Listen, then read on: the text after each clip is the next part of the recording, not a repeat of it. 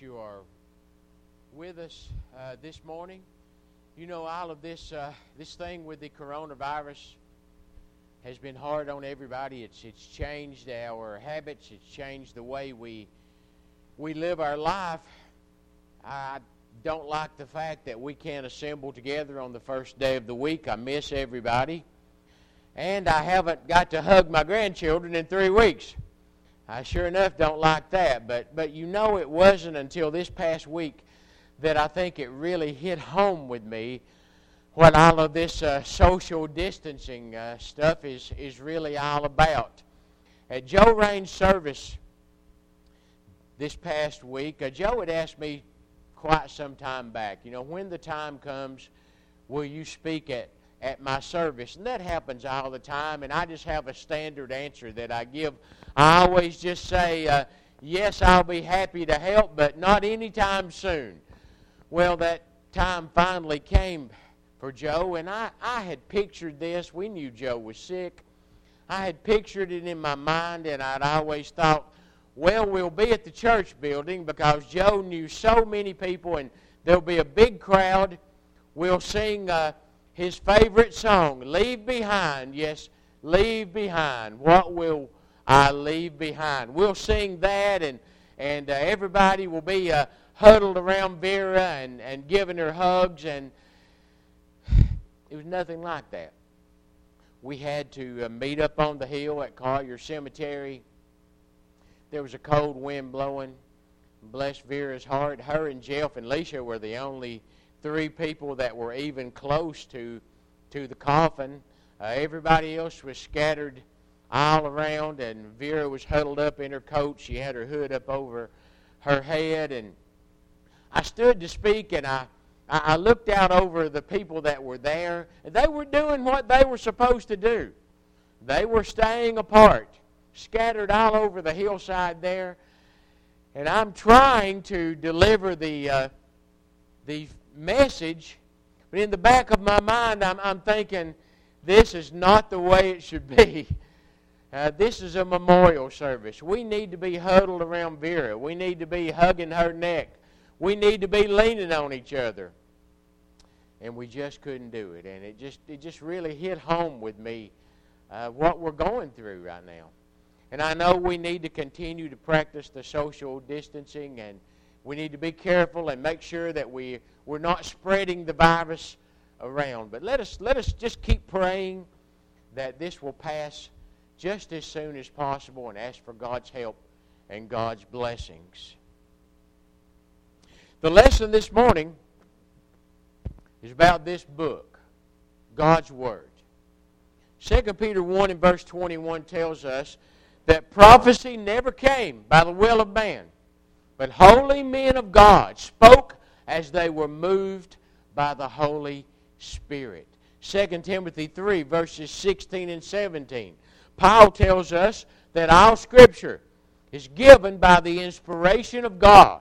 It's profitable for doctrine, for reproof, for correction, for instruction in righteousness, that the man of God may be complete and thoroughly equipped for every good work. The writers of the Bible could write and not make any mistakes they were led in their writing by the Holy Spirit. Look at what Jesus said to his disciples in John chapter 14. Now, this is just before Jesus goes to the cross, and he knows that his time here on the earth is short. And so in verse 25 of that chapter, he says, These things I have spoken to you while being present with you. But the Helper, the Holy Spirit, whom the Father will send in my name, he will teach you all things and bring to your remembrance all things that I have said to you. He emphasizes that again over in chapter 16 and in verse 12. He says, I still have many things to say to you, but you cannot bear them now. However, when He, the Spirit of truth, has come, He will guide you into all truth. For He will not speak on His own authority, but whatever he hears, he will speak, and he will tell you things to come. He will glorify me, for he will take of what is mine and declare it to you. And so the Holy Spirit guided the writers of the Bible and guided the apostles in the early days in the things that they preached and they taught. Now, that's not how the Spirit leads us today. But when we when we study God's Word, these men were inspired by the Holy Spirit. That's how the Spirit still leads us today. It is not miraculous as it was in their day, but we are still led by the Holy Spirit when we read the Holy Spirit inspired Word. The Old Testament goes back over 3,000 years, and it was finished 400 years before Jesus was even born into the world. From, from Malachi to Matthew, about four centuries go by. It was written almost entirely in the Hebrew language. There's a little bit in Aramaic, but for the most part, it was written in Hebrew. Now, about 250 BC, it's still two and a half centuries before Jesus will come into the world. A translation of the Old Testament was done from the Hebrew into the Greek. That happened in Alexandria, Egypt, and it was known as the Septuagint.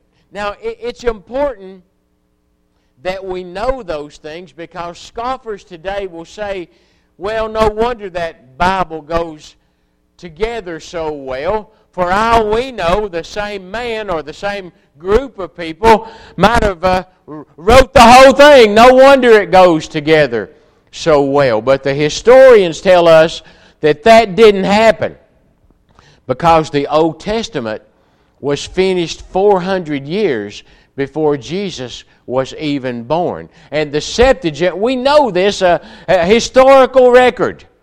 The Septuagint was translated two and a half centuries before Jesus came into the world. No, the same person or group of people did not put together the whole Bible. The New Testament was written entirely in the first century.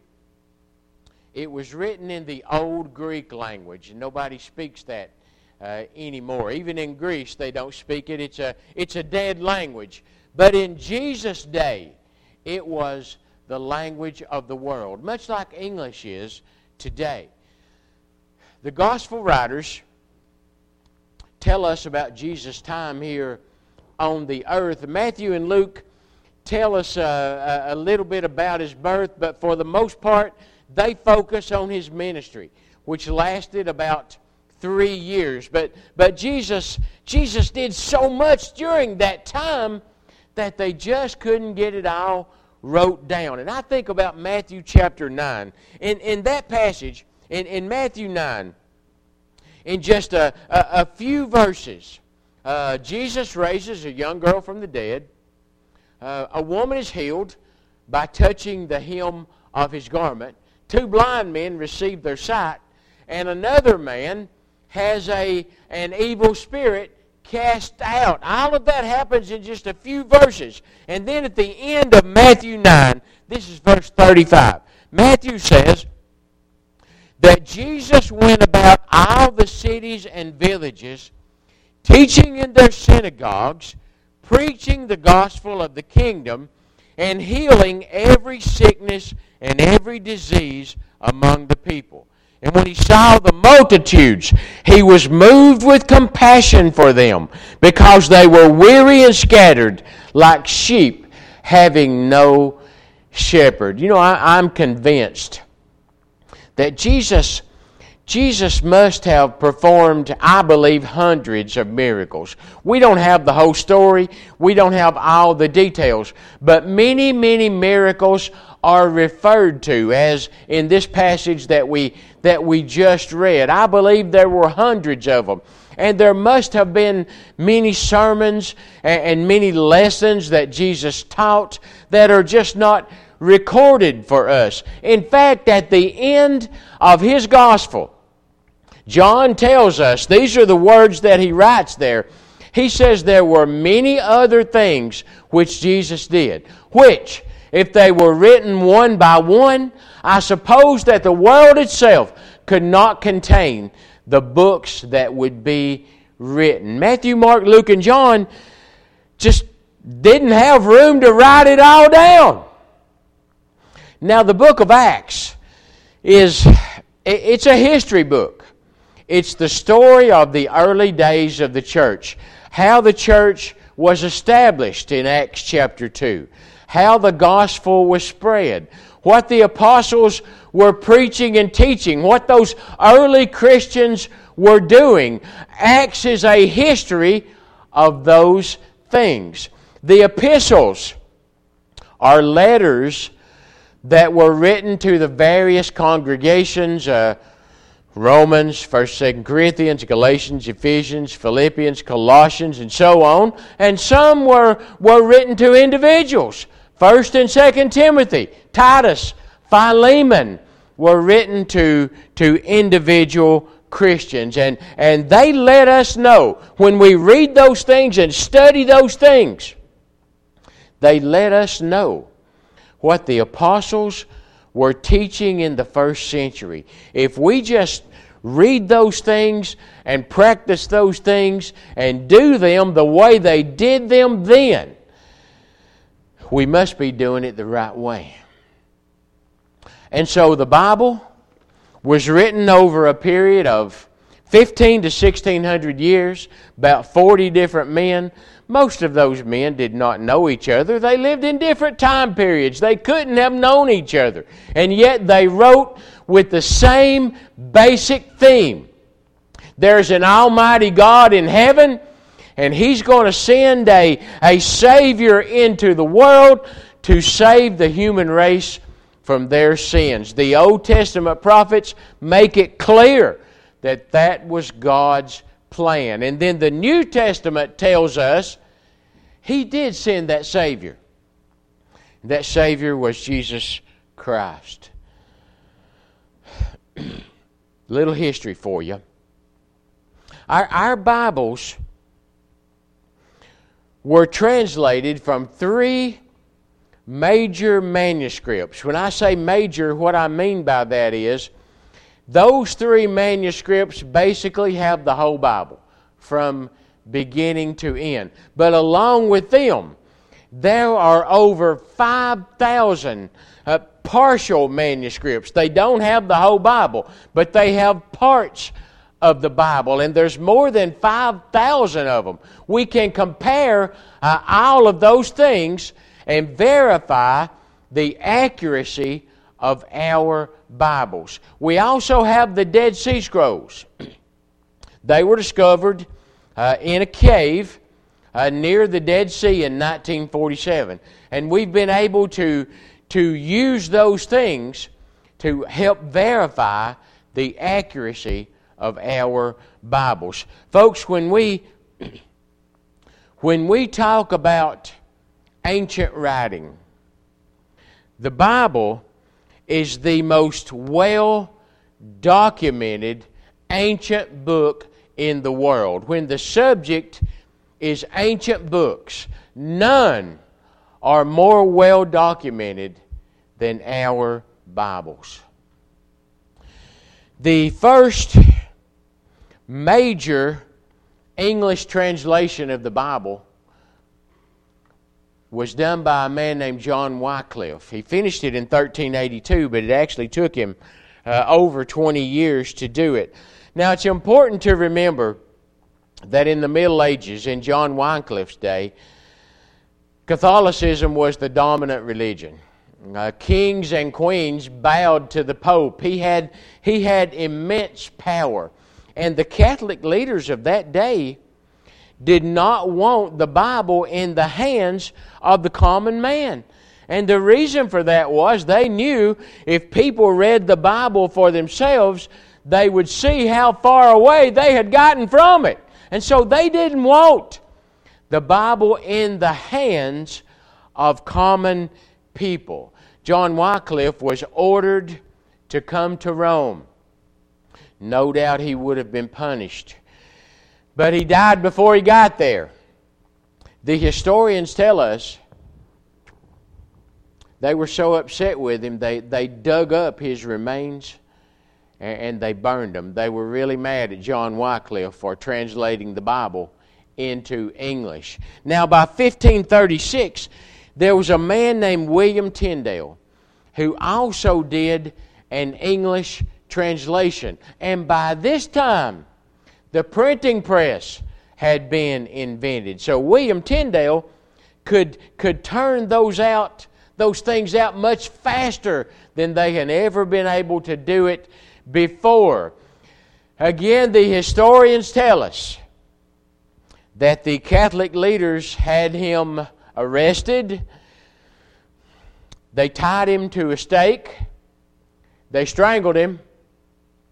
And they burned his body at the stake. Now, I am not suggesting that, that Catholics today would ever approve of any such thing. I, I'm certain that they would not.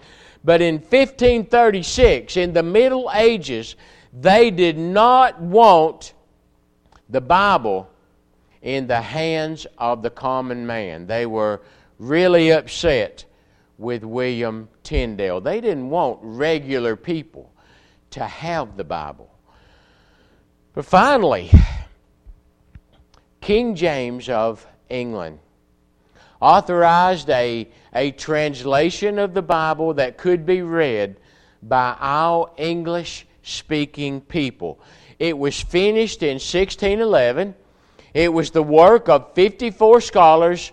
It took them three years to do it. And so we have the, the King James Version. Now, the original King James was done in Middle English. That's what was spoken in England at that time. And that's why we have the, the these and the thous and the thou art and thou hast and thou wert. That, that was the Middle English of, of those days. The King James itself has been revised several times over the years as the English language has changed. You know, I happen to have a, uh, a copy of that original uh, 1611, I'm telling you, we would, uh, we would have trouble reading and studying that. We just don't speak the Middle English anymore. And so it has been revised a few times uh, over the years as the English language has changed. Now, in 1901, the American Standard Version was published, and the language there is, uh, is updated some, and it, it's much easier to read than, uh, than the, old, the old King James Version was. And then in 1982, the New King James was published for the first time, and they used the 1901 American Standard as their guide as they translated uh, their, their Bible. I might just throw this in uh, just for your information.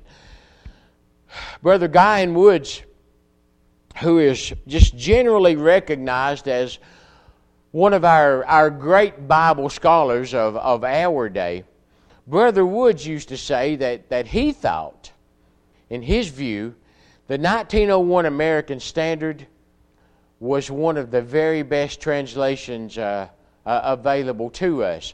And he added to that that since the New King James translators used the 1901 as their guide, he also believed that the New King James was a good translation. That was, that was his view, and that's just for your own uh, uh, information. Uh, Guy N. Woods' uh, word carries a lot of weight with me personally. This is, this is a, a, a New King James, and it is the one that I generally read from. Now, since I've been trying to memorize passages of Scriptures for many, many years, many of the passages that I memorized, I memorized out of the King James Version. And so I kind of use uh, those two uh, uh, interchangeably. Those are the two that, that I generally use. There are many, many others out there. Some of them are good, some of them uh, are, are not so good. Remember that the writers of the Bible, they were inspired. They were led by the Holy Spirit. But the men who translate the Bible are not inspired. And many translations are tainted by partiality or by, by prejudice. Sometimes the translators just make them say whatever they want them to say. So it's important that we make sure that we have a good translation of the Bible. I do not believe that the Bible would ever have survived all of these centuries, all of the people who were trying to, to destroy it. If God had not intervened on our part, I do not believe we would even have the Bible today. But God made sure that we would have it in our hands even until this day. We must study it. The Holy Spirit inspired Word. Study it and apply it to our lives. One thing we know for sure that the Bible teaches is the plan of salvation. That means that we, if we want to become a member of the Lord's body, we must be willing to repent of our sins. We must be willing to confess our faith in Jesus Christ as the Son of God. Yes, I believe that Jesus is God's Son. We must be willing to submit to water baptism for the remission of our sins. That is immersion in the waters of baptism so that our sins could be washed away. That's where the blood of Jesus Christ will touch us at when we are immersed in the waters of baptism. It also teaches us that even after we have taken those steps, we've come up out of those waters a, a new creature and a member of the Lord's body, we can still go astray. If we fail to practice the New Testament as we should, we can fall away. And if that is the case with us, we must be willing to repent of those things that caused us to fall away. And then we can ask for the prayers of the faithful and be restored. These last two weeks, as we have been streaming live, two ladies have, have let us know, uh, after listening to the messages, they have let us know that, that they believe they need to be restored and they have asked for our prayers. If you will will let us know uh, here at Bethel, any of the elders, any of our, our members, we will make sure that, that we help you in any way that we can to make sure that you are in good standing with God. Thank you for listening this morning.